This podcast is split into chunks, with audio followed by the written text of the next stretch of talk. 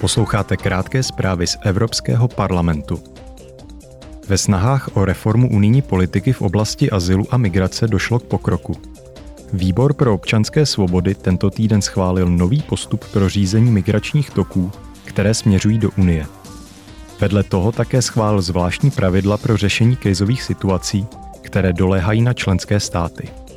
Ty podle těchto pravidel mohou v případě vysokého počtu příchozích uprchlíků a žadatelů o azyl čerpat z dobrovolné solidarity jiných členských států, a to ve formě relokací nebo opatření pro budování kapacit.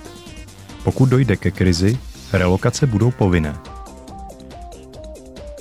Poslanci schválili přísnější pravidla, jejichž cílem je řešit stávající mezery při boji proti praní peněz, financování terorismu a vyhýbání se sankcím v Unii. Podle přijatých opatření budou muset subjekty, jako jsou banky, správci aktiv a kryptoaktiv, skuteční a virtuální realitní makléři nebo profesionální fotbalové kluby, ověřovat nejen identitu a majetek svých zákazníků, ale i to, kdo danou společnost vlastní. Budou muset rovněž pro svou oblast činnosti vytvořit podrobné rizikové kategorie pro praní peněz a financování terorismu a poté příslušné informace zasílat do centrálního rejstříku.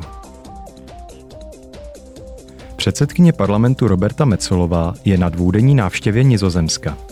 Zítra se Mecolová v Hágu zúčastní spolu s premiérem Markem Rutem tiskové konference, po které bude následovat bilaterální jednání.